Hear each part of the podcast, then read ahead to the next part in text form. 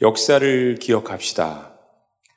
2010년 6.25 전쟁 60주년을 맞이해서 어, 조선일보와 또 한국 정당학회가 공동으로 조사한 설문조사가 있습니다. 뭐 이런 질문을 했어요. 6.25 남침의 6.25 전쟁에 어, 가장 큰 책임이 누구에게 있느냐? 라는 이 질문에 대해서 김일성 정권이다. 아, 김일성과 북한 괴뢰 정권이다라고 답한 사람은 57%에 불과했습니다. 20대는 42%, 40대는 50%만이 김일성 정권이라고 답을 했습니다. 메가더 장군이 지휘한 인천 상륙작전은 벼랑에선 대한민국을 살렸다. 이 작전이 대한민국의 공산화를 저지하였다라고 답한 국민은 54.7%에 불과했습니다. 26.2%는 오히려 통일을 무산시키고 분단 체제를 고착시켰다 라고 답을 했다고 합니다. 10년 전 통계입니다. 어, 남침, 그러니까 북한이 남한을 침략을 했다. 아, 라고 어, 믿는 것에 대해서는 특별히 20대 85%가 대답을 yes라고 했는데 15%는 어, 그렇지 않다. 어, 북침이다. 라고 답을 한 사람들도 상당수가 있었다고 합니다. 비용 부담이 있더라도 반드시 통일해야 한다라고 생각하는 이들은 22%에 불과했다고 합니다. 너무 낮게 나온 것 같아요.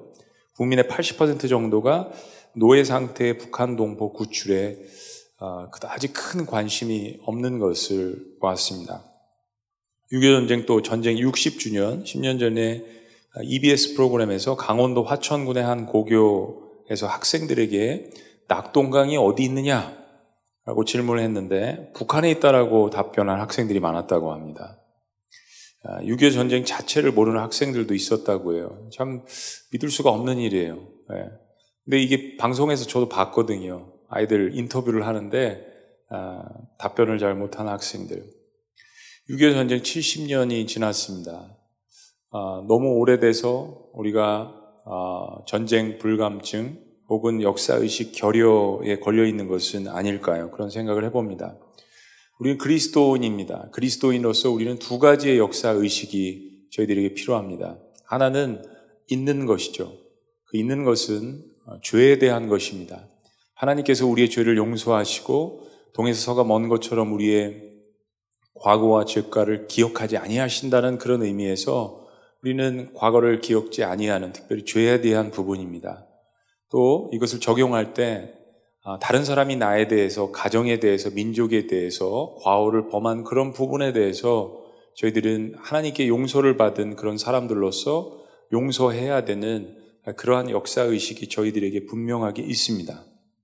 그러나 아, 우리는 과거의 역사를 바라보는, 바라보는 또 다른 균형이 필요합니다. 그것이 무엇이냐면 우리는 과거의 상처는 이때 또한 그 역사의 팩트에 관한 것은 기억해야 되는 것입니다. 또 다른 과오를 되풀이하지 않기 위해서고 과거의 역사 없이 오늘의 내가 없고 또 미래가 없기 때문입니다. 성경은 하나님을 소개할 때 특별히 구약 성경에서 아브라함과 이삭과 야곱의 하나님이라고 설명하기를 즐겨합니다. 여러분 참 신기하죠? 하나님이십니다. 무소불능하신 무소부재하신 하나님, 천지를 주관하시는 그 하나님께서 나는 아브라함의 하나님이야. 참 유한적인 인간의 이름을 들어가면서 나는 아브라함, 이삭, 야곱의 하나님이야라고 하나님 스스로도 자, 당신 자신을 설명하시기를 기뻐하십니다. 또 성경의 인물들을 보면 기도할 때 아, 브라함의 하나님, 우리 할아버지, 증조 할아버지, 이삭의 하나님, 야곱의 하나님이라고 이 조상들에게 베풀어 주셨던 그 하나님의 은혜를 기억하면서 역사를 기억하면서 그런 동일한 하나님의 은혜가 저에게도 임하기를 간구하는 것을 볼 수 있습니다. 올해 6월은 한반도에서 6.25 전쟁이 일어난 지 70주년이 되는 역사적인 해임이면서 우리는 그런 달을 맞이하고 있습니다. 한반도는 구한말 시대인 1910년부터 1945년 8월 15일까지 저희 때는 잘할 땐 36전 6년 앞제라고 배웠는데 1년도 아깝다 그래서 만으로 따져서 요즘은 35년이라고 하죠. 1945년 이후에 한반도는 2차 세계 대전이 끝난 후에 아, 한반도에 주둔하고 있었던 일본 아, 군 무장 해제를 위해서 아, 북쪽은 소련이 또 남한은 미군이 각각 아, 남한으로 북한으로 갈라져서 정부를 이루고 있었습니다. 그러다가 5년 후에 1950년 6월 25일 새벽 4시 주일에 남침이 시작됐습니다. 북한 인민군은 7개 보병 사단, 1개 기갑 여단 및 특수부대를 포함해서 무려 13만 5천의 정예부대, 특수부대들이죠. 병력을 동원해서 38도선 전역에서 기습 남침을 강행을 했습니다. 아, 사실 스탈린에게 북한 당시에 김일성이 찾아가서 48번이나 1949년부터 1950년 초까지 찾아가서 남침하겠다, 아, 공격을 하겠다라는 이야기를 48번이나 설득을 했다고 합니다. 김일성은 마침내 스탈린의 도움으로 소련으로부터 탱크 또 수많은 군수 물자를 지원받고 조국 통일이라는 명목 하에 남침을 개시했습니다. 막강한 화력으로 무장한 북한군을 막을 수가 없었죠. 전쟁 발발, 남한은 준비되지 않은 상태에서 단 3일 만에 서울이 함락되게 됩니다.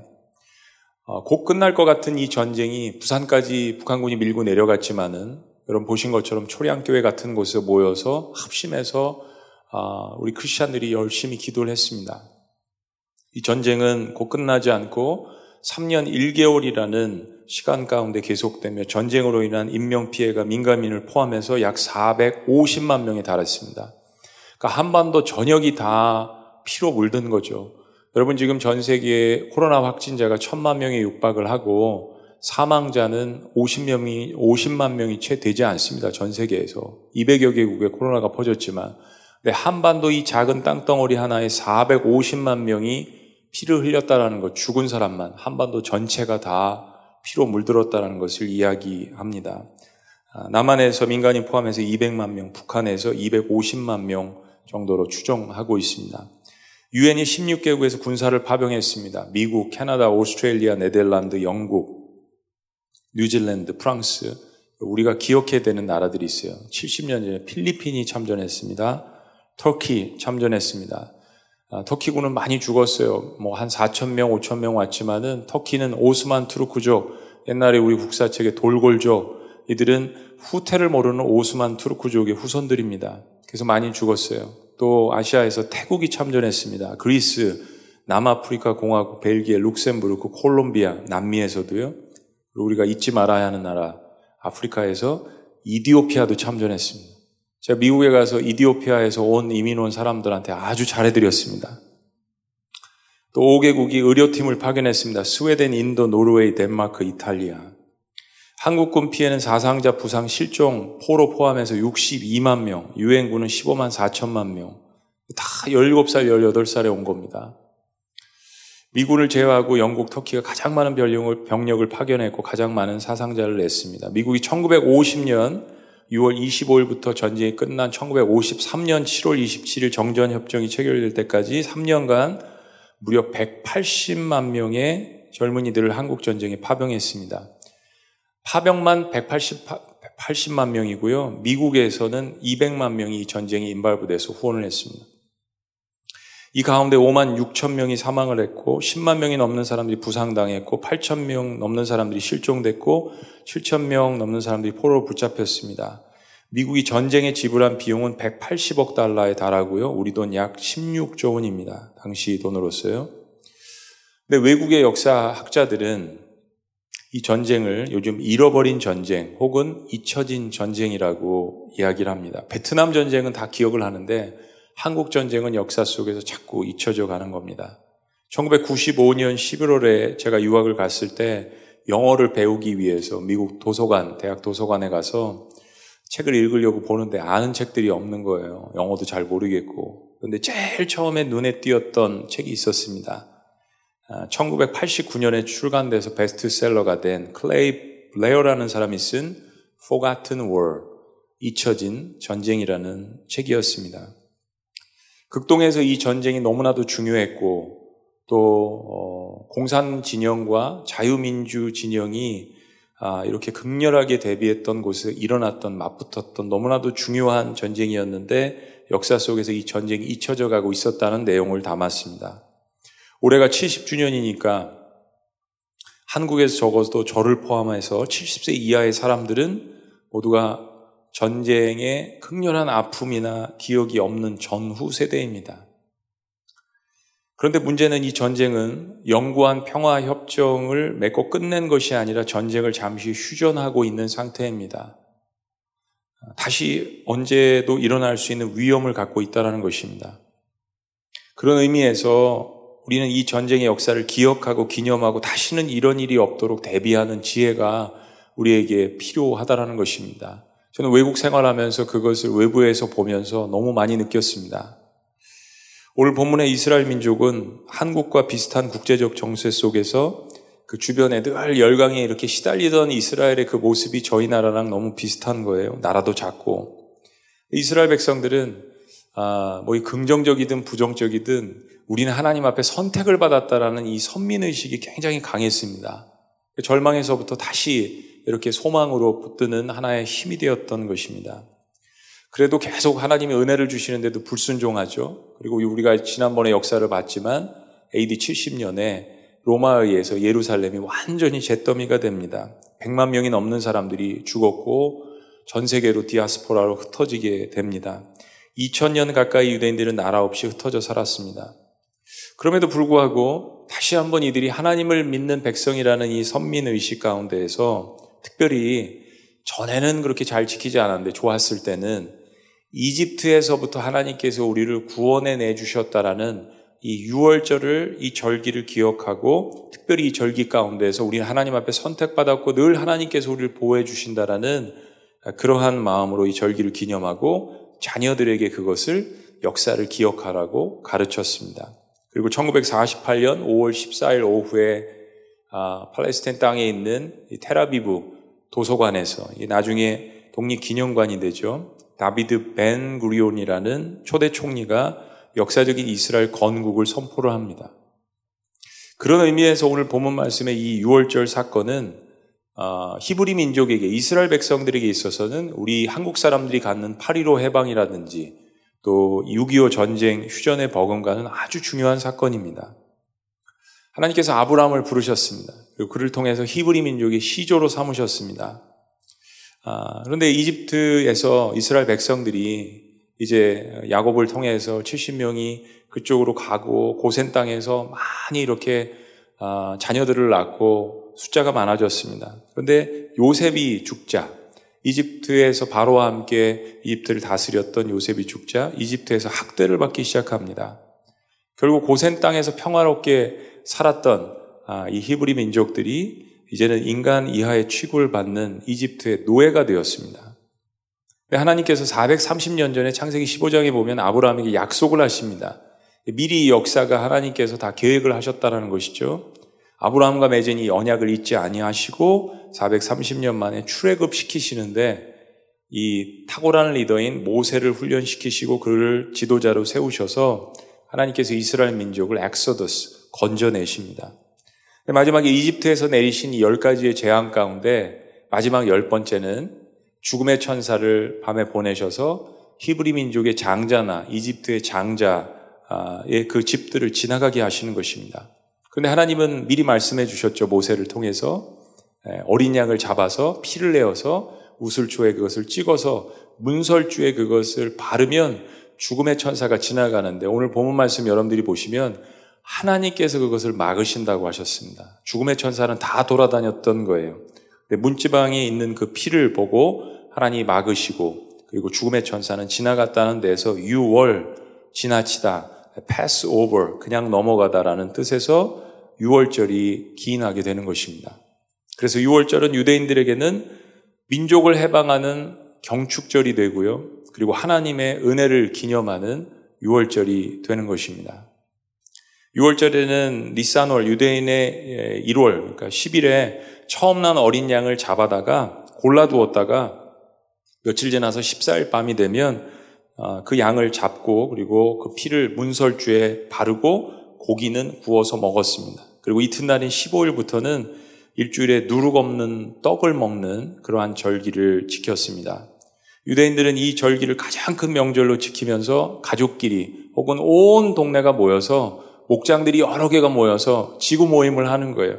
그러면서 기념하고 양고기를 먹고 하나님 앞에 감사하며 축제를 드렸습니다. 그리고 가장 중요한 것은 그 절기의 의미를 양고기를 먹고 누룩 누룩 없는 떡을 먹으면서 자녀들에게 왜 그렇게 하는지를 그것을 전달하고 가르쳤던 것입니다. 하나님은 구약 성경 여러 곳에서 이 유월절을 기념하고 자녀들에게 대대손손 가르치라고 말씀하십니다. 너희는 옛정 일을 기억하라 라고 말씀하십니다. 하나님께서 이집트의 압제에서 이스라엘을 구원하신 것을 잊지 말라고 말씀하시는 것입니다. 여러분 참 신기한 게요.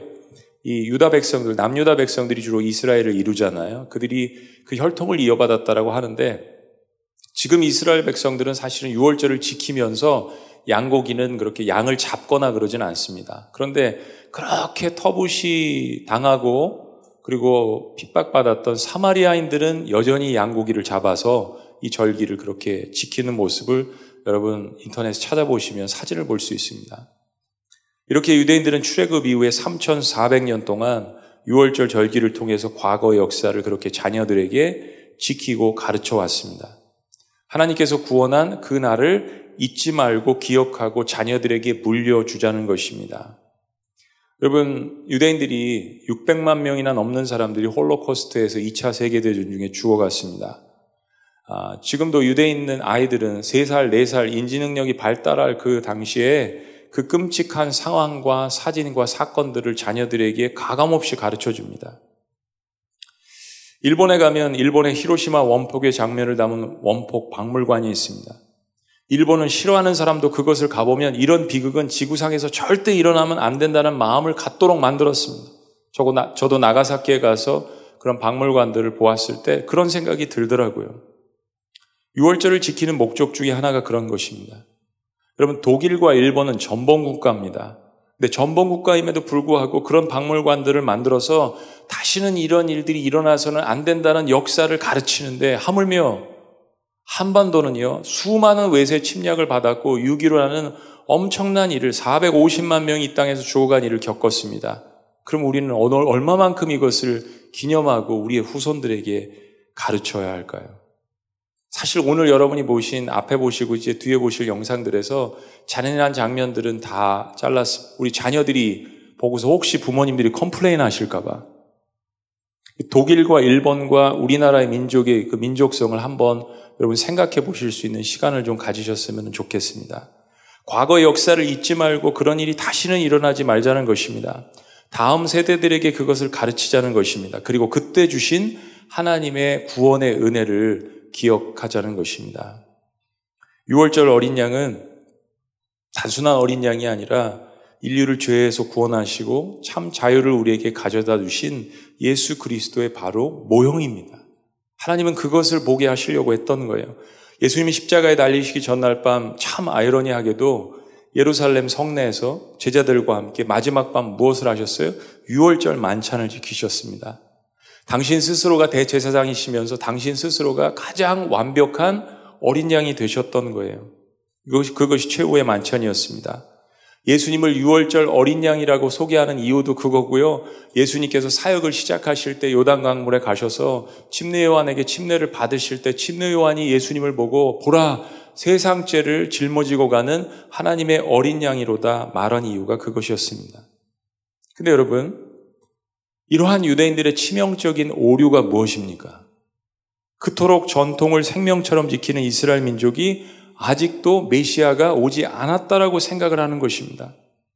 성경에서 하나님이 그토록 말씀하신 6월절을 지키라고 한 그 본래 의미가 무엇인지, 어린 양의 의미가 무엇인지, 메시아가 어떤 모습으로 이 땅에 올 것인지를 여러 선지자들을 통해서 이야기했음에도 불구하고 계속적인 인간적인 전통과 생각과 합리를 가지고 생각하니까 이 땅에 오실 메시아는 강력한 힘을 가진 그러한 군사를 이끌 수 있는 강력한 장군이나 완벽한 초월적인 힘을 지닌 그런 모습으로 올 것을 생각했던 것입니다.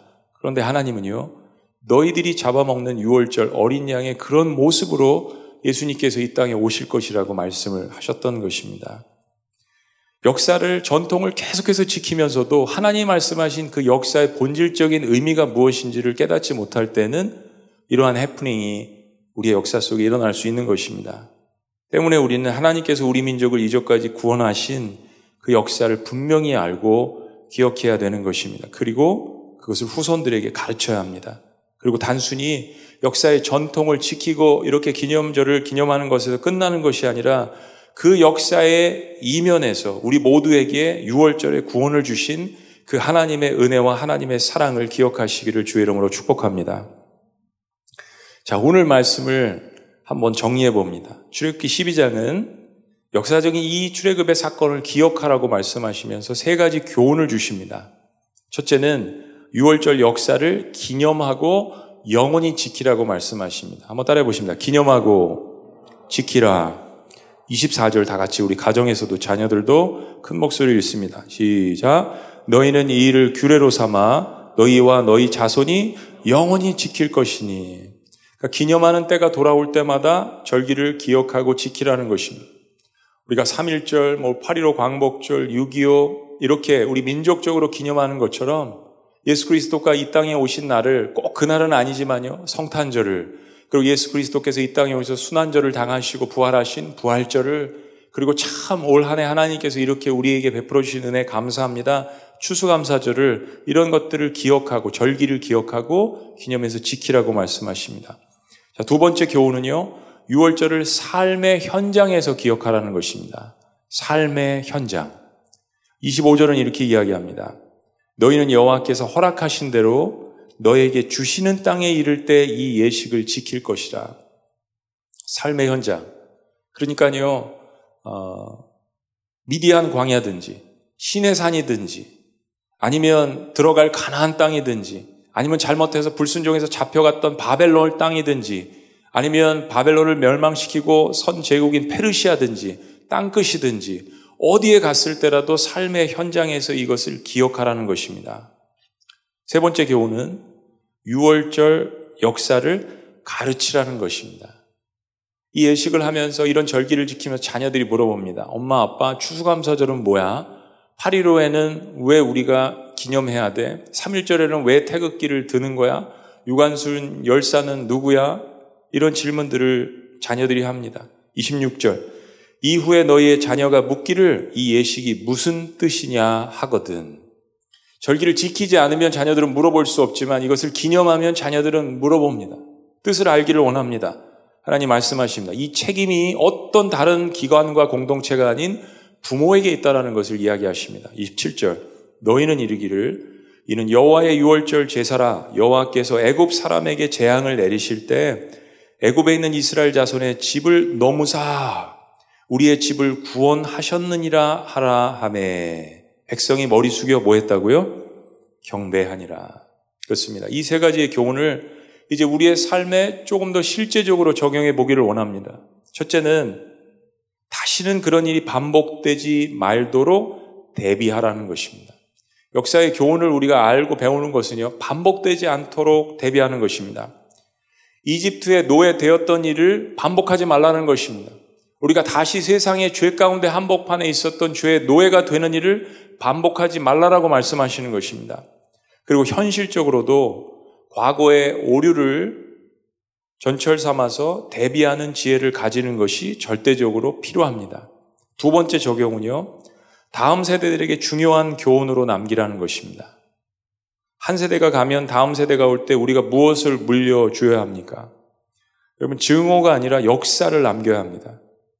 우리 자녀들에게 물질을 남기는 것, 우리 자녀들에게 살았던 집을 남겨주는 것, 그런 것들도 있을 수 있겠지만 사실은 요즘 세대에는 고생을 많이 한 세대들 때문에 우리 자녀들에게는 고생을 물려주지 않으려고 하는 것이 있습니다. 그런데 여러분, 자녀들의 삶에서 고난을 너무 애써서 제거하려고 한다면 자녀들은 결코 훌륭한 세대로 자랄 수가 없습니다. 우리가 그리스도인들로서 신앙인으로서 해야 될 일은 자녀들의 삶에서 고난을 제거하는 것이 아니라 그들의 삶에 앞으로 당칠 풍파와 그 고난을 이겨나갈 수 있는 하나님의 말씀과 신앙을 이 6월절의 역사를 하나님의 인도하심을 그들에게 물려주는 것입니다. 구약을 모르면 신약이 와닿지 않는 것처럼 역사를 온전히 가르쳐 주지 않으면 삶의 교훈으로 그들이 살 수가 없습니다. 세 번째 적용은 희생한 사람들에 대한 감사와 은혜를 주신 하나님 앞에 영광을 돌려드리는 것입니다. 자유를 수호하다가 피를 흘리며 목숨을 바친 사람들 때문에 내가 여기 있습니다. 70년 전에 누가 흘린 그 피 때문에 나는 이 자리에 있게 되는 것입니다. 그 사람들에 대한 감사가 내 삶 가운데 있을 때 내가 비로소 인간답게, 사람답게, 그리스도인답게 사는 것입니다. 감사가 사라진 세대는 광야 가운데 불평과 원망뿐입니다. 때문에 과거의 상처는 치유받고 용서하는 것이고 역사는 기억해야 다시는 상처가 되풀이되지 않는 것이며 그리고 그 모든 역사를 주관하시는 구원하시는 하나님께는 늘 감사와 영광을 돌려드리는 것 이것이 그리스도인이 마땅히 가져야 하는 역사 의식인 것입니다. 오늘 맨 마지막에 말씀해 보니까요. 이스라엘 백성들이 고개 숙여 이 말씀을 듣고 경배했다고 했습니다. 예배의 본질인 것입니다. 역사를 알지 못하고 어떻게 하나님을 찬양하겠습니까? 나를 이제까지 인도하신 하나님, 그 에베네셀 하나님, 여호와 삼마의 하나님, 그 하나님을 찬양하시는 저희가 되시기를 주의 이름으로 축복합니다. 여러분 흥남부두 철수 작전을 들어보셨나요? 장진호 전투라는 그 전투는 기억하시나요? 남한이 미군의 개입으로 메가더 장군의 지휘 아래 1950년 9월 인천 상륙 작전으로 서울을 다시 한번 탈환합니다. 네. 저도 한 달 전에 아, 이 인천 상륙 작전을 저희 자녀들은 미국에서 자랐는데 아이들 다 데리고 이 맥아더 장군 자유 공원에 가서 역사들을 설명하고 또 헨리 아펜젤러 홀리 어, 호레이스 언더우드 선교사님들 이야기들을 자녀들이 들려줬습니다. 아, 그 인천 상륙 작전을 통해서 파죽지세로 어, 전쟁이 이제 반대로 역전돼서 끝나는 것 같다. 북한의 압록강까지 유엔군과 미군과 한국군이 진격을 했습니다. 모든 전쟁이 다 끝날 것 같은 이 순간에 압록강 넘어서 100만 군이 넘는 어, 대군, 중공군이 이 한반도 전쟁에 참여하게 됩니다. 너무나도 역사의 슬픈 현실이죠. 그렇게 해서 시작된 것이 흥남 부두 철수 작전입니다. 중공군의 개입으로 전세가 불리해진 1950년 12월 15일부터 24일 전까지 국군과 미국 등 연합군이 피난민 10만 명을 대피시키는 전쟁 역사상 초유의 후퇴 작전이 시작됐습니다. 그러니까 군인들 한 10만 명, 피난민들 한 10만 명, 일단 미국과 한국군 10만 명과 군수 물품을 대피시키는 데만 땅으로 갈 수 없으니까 포위가 됐으니까 배만 수송선만 무려 193척을 띄웠다고 합니다. 그러니까 상상할 수 없을 만큼 어마어마한 후퇴 작전이 시작된 것을 저희들이 짐작할 수 있습니다. 그리고 군인 철수가 끝나고 19일부터 북한에 사는 피난민의 철수가 시작됐습니다. 그런데 22일이 되었을 때 이제 마지막 피난민을 태울 수 있는 배가 딱 한 척 남았다고 합니다. 빅토리호였습니다. 이거는 어, 싸움을 할 수 있는 고속정이나 그 군함이 아니었고요. 미국 상선이었습니다. 비즈니스를 하는. 메러디스 빅토리호는 7,600톤인데요. 정원이 60명이고 승무원이 그 당시에 48명이 타고 있었다고 합니다. 근데 만약 배에 싣고 있었던 모든 무기와 탄약과 장비들을 다 바다에 버린다면 최대 인원 2,000명, 아, 그리고 아주 맥시멈, 어떤 자료들은 2,500명을 이야기합니다. 사람들을 실을 수 있었다라는 거예요. 당시 흥남항에 피난 나온 마지막 피난민들의 숫자는 만 명이 넘는 인산인해를 이루었다고 합니다. 당시 마지막 배를 타기 위해서 손에 십자가를 들고 막 찬송을 부르고 기도했던 중학교, 고등학교, 초등학생, 학생들이 그렇게 많았대요. 함흥에는 많은 기독교인들이 있었는데 이들이 다시 돌아가면 공산당들에 의해서 처형당할 것이 불보듯 뻔한 일이었기 때문에 그토록 많은 피난민들이 나왔던 겁니다. 당시 1군단장 김백일 장군이 미 10군단 사령관인 에드워드 알몬드 장군에게 이렇게 이야기했다고 합니다. 우리 한국군은 중공군과 싸우다가 죽거나 아니면 걸어서 남한으로 내려갈 테니까 제발 우리 피난민들을 태워달라고 애원했습니다. 우린 배에 안 타도 되니까 참 너무 아, 가슴 찌간 이야기죠. 당시 미 10군단 통역병이고 기독교인이었던 아주 독실한 기독병이었던 사진에 보시는 이 현봉학 선생은 고향이 함흥이었다고 합니다. 그만큼 기독교인이 많았던 거예요. 이 역시 이 알몬드 장군을 설득하는데 굉장한 힘을 보탰다고 합니다. 결국 끈질긴 설득 끝에 식군당 사령관이 알몬드 장군이 허락을 했습니다. 문제가 있죠. 남은 배는 단 한 척이었습니다. 예. 왕이시여, 소신에게는 12척의 배가 남아 있습니다가 아니라 한 척입니다. 한 척. 빅토리아 한 척. 당시 빅토리아 선장 레너드 라루는 독실한 크리스천으로 선원 생활을 22년 했던 베테랑인데 이 흥남 철수 작전에 involve가 되게 된 것입니다. 라루 선장이 절대절명의 중대한 위기 속에서 갑판 위에서 이렇게 기도했다고 합니다. 이분 역시 독실한 신앙인이에요. 하나님 십자가에 못 박히신 예수님과 마찬가지로 이들 선량한 사람들이 죄 많은 자들의 행위로 고통을 겪고 있습니다. 하나님 이 위기에서 우리를 구원하여 주옵소서. 그리고 라루 선장은 빅터리오 호에 싣고 있었던 500여 개의 포탄과 200톤이 넘는 탄약과 모든 무기들을 심지어 그들이 며칠 동안 버틸 수 있는 일부 식량까지 버리고 가능한 모든 피난민들을 배에 태우기 시작했습니다. 모든 것을 버리고 태울 수 있는 인원이 몇 명이라고요? 2,500명. 아주 가득 채웠을 때. 근데 2,000명을 넘어서 2,500명을 넘어서 5,000명을 태웠습니다.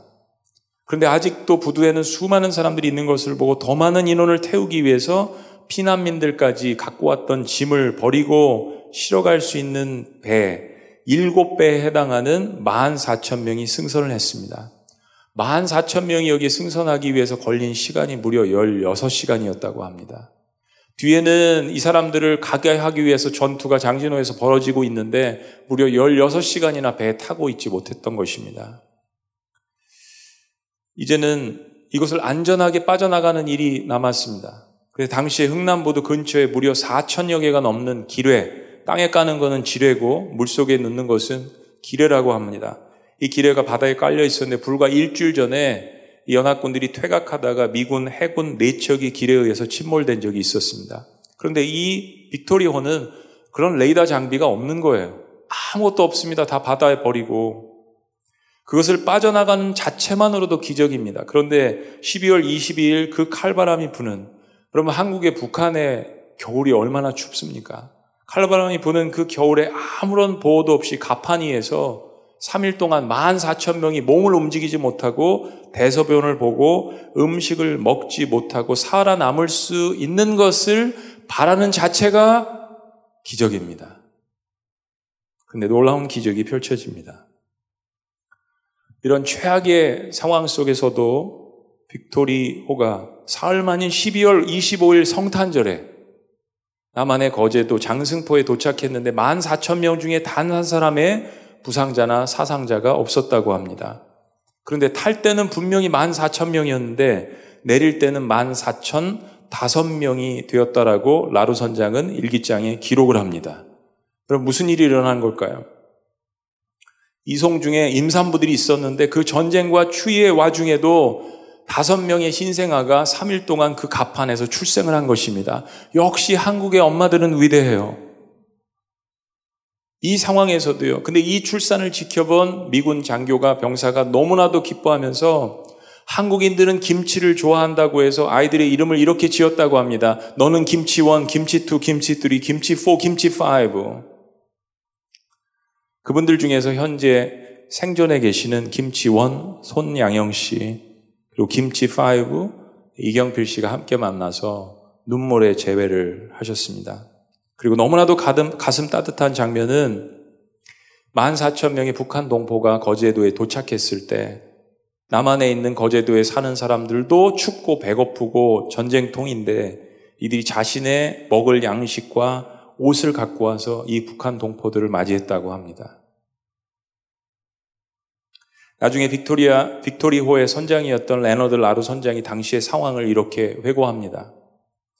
나는 쌍안경으로 부두에 있는 사람들의 비참한 광경을 보았습니다. 피난민들은 이거나 지거나 끌 수 있는 모든 것을 가지고 항구로 몰려들었고 그들 옆에는 병아리처럼 겁에 질린 아이들이 있었습니다. 때때로 그 항해에 대하여 생각합니다. 어떻게 그렇게 작은 배가 그렇게 많은 사람들을 태울 수 있었는지, 그리고 어떻게 한 사람의 생명도 잃지 않고 그 끝없는 위험들을 극복할 수 있었는지, 그의 크리스마스 황량하고 차가운 한국의 바다 위에 하나님의 손길이 우리 배의 키를 잡고 계셨다는 명확하고 틀림없는 메시지가 내게 와 있었습니다. 세계 전쟁, 전쟁 역사상 성탄절에 일어난 가장 최대의 기적이었습니다. 여러분, 잠깐 화면을 보시겠습니다.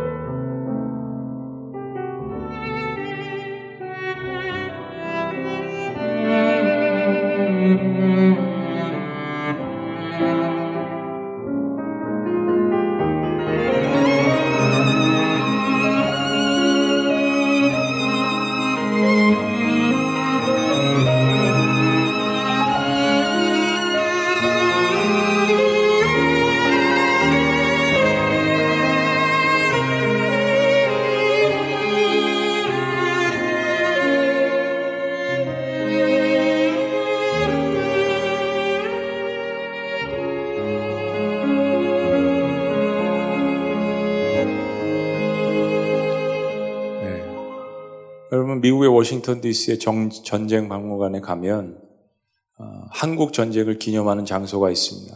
거기에 한국에 와서 죽었던 희생했던 어, 10만 명이 넘는 청년들의 이름들이 열거져 있고요. 거기에 큰 글씨로 이런 말이 적혀져 있습니다. Freedom is not free. 자유는 거저가 아니라는 이야기입니다. 누군가 희생을 하고 눈물을 뿌렸기 때문에 자유가 얻어지는 것이란 이야기입니다. Somebody paid the price for you and I. 누군가 저와 여러분들을 위해서 희생의 대가를 치렀습니다. 특별히 6월절의 사건은요, 예수 그리스도께서 저와 여러분들을 위해서 피를 흘리신 대가로 우리가 하나님 앞으로 나아갈 그 희장의 길이 찢어지며 열렸다라는 것을 우리에게 알려주는 것입니다. 우리 6월절 사건을 통해서, 6.25 사건을 통해서 사람들에게, 우리 자녀들에게 복음을 증거할 수 있습니다. 그리고 그 자녀들에게 역사를 기억하게 하고 그리고 하나님의 은혜를 기억하게 하시는 여러분들과 제가 되시기를 주의 이름으로 축복합니다. 기도하시겠습니다. 그렇습니다, 여러분. 우리가 죄 사함을 받은 구원의 자유는 결코 걷어 어져진 것이 아닙니다. 그것은 예수 그리스도의 유월절 어린 양의 피로 대신 속죄함과 죄 사함을 받은 것입니다. 구원의 역사를 기억하며 하나님의 은혜를 믿을 때만 가능한 것입니다. 죄에서 나를 구원하신 하나님의 은혜 역사를 기억하고 우리나라를 전쟁 가운데서 구원하신 하나님의 은혜를 기억하며 감사하시는 우리 세대 다음 세대가 되시기를 원합니다. 살아계신 하나님 우리 마음 가운데 큰 아픔과 슬픔과 눈물이 있는 그러한 민족입니다. 그럼에도 불구하고 저희 나라를 붙들어 주시고 예배하고 교회를 세울 수 있는 민족으로 세워주신 것 너무나도 감사합니다. 이 땅에 6만여 교회와 천만 그리스도인들을 극률히 여겨 주시옵소서. 우리를 통하여 중보기도자로 삼아주시며 말씀을 외칠 수 있는 파수꾼으로 삼아 주시옵소서. 3만 명이 넘는 선교사님들을 파송했지만 계속해서 선교사역을 감당할 수 있도록 인도하여 주시옵소서. 더욱더 북한의 신음하는 동포들을 위하여 간절하게 기도할 수 있는 70주년이 되게 하여 주시옵소서. 속히 바벨론의 압제에서 저들을 풀릴 수 있는 은혜를 더하여 주시옵소서. 주님 무엇보다도 우리가 잘, 살, 잘 살고 잘 먹을 때 더 기도하지 못하고 사랑으로 하나 되지 못한 죄를 회개하게 하여 주시옵소서. 기도의 영 임하게 하여 주시옵소서. 국론이 분열되고 하나 되지 못함을 주여 회개하오니 우리에게 회개의 영을 부어 주시옵소서. 우리는 고난을 당하여도 자녀들에게 고난을 안 물려주려고 애를 썼지만 자녀들의 삶 가운데 고난을 제거하는 것이 아니라 이길 수 있는 성령의 역사와 하나님 특별히 말씀의 역사를 물려주게 하여 주시옵소서. 우리의 다음 세대들이 신앙 세대가 될 수 있도록 주여 인도하여 주시옵소서. 국력이 아니라 기도와 말씀과 신앙으로 통일이 이루어질 수 있도록 주여 인도하여 주시옵소서. 정말로 예수의 꿈을 꾸는 청년들이 일어날 수 있도록 주여 인도하여 주시옵소서. 한 손에 복음을 들고 한 손에 사랑을 들고 예수님을 자랑하고 사랑하는 세대와 민족이 될 수 있도록 주여 우리와 함께하여 주시옵소서. 예수님의 이름으로 기도합니다. 아멘. 우리 자리에서 다 같이 일어나셔서 우리 주신 말씀 생각하며 이 찬양 주님 앞에 같이 한번 고백합니다. 민족의 가슴마다 피 묻은 그리스도를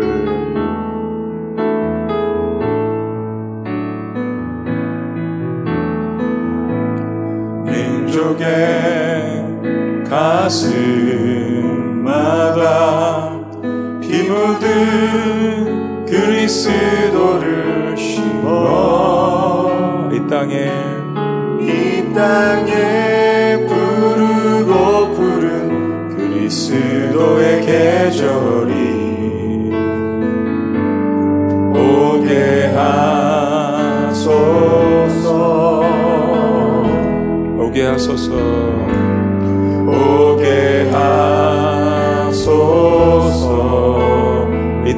하나님의 나라가 이 땅에 하나님의 나라가 이루어지게 이루어지게 하옵소서. 모든 사람의 모든 사람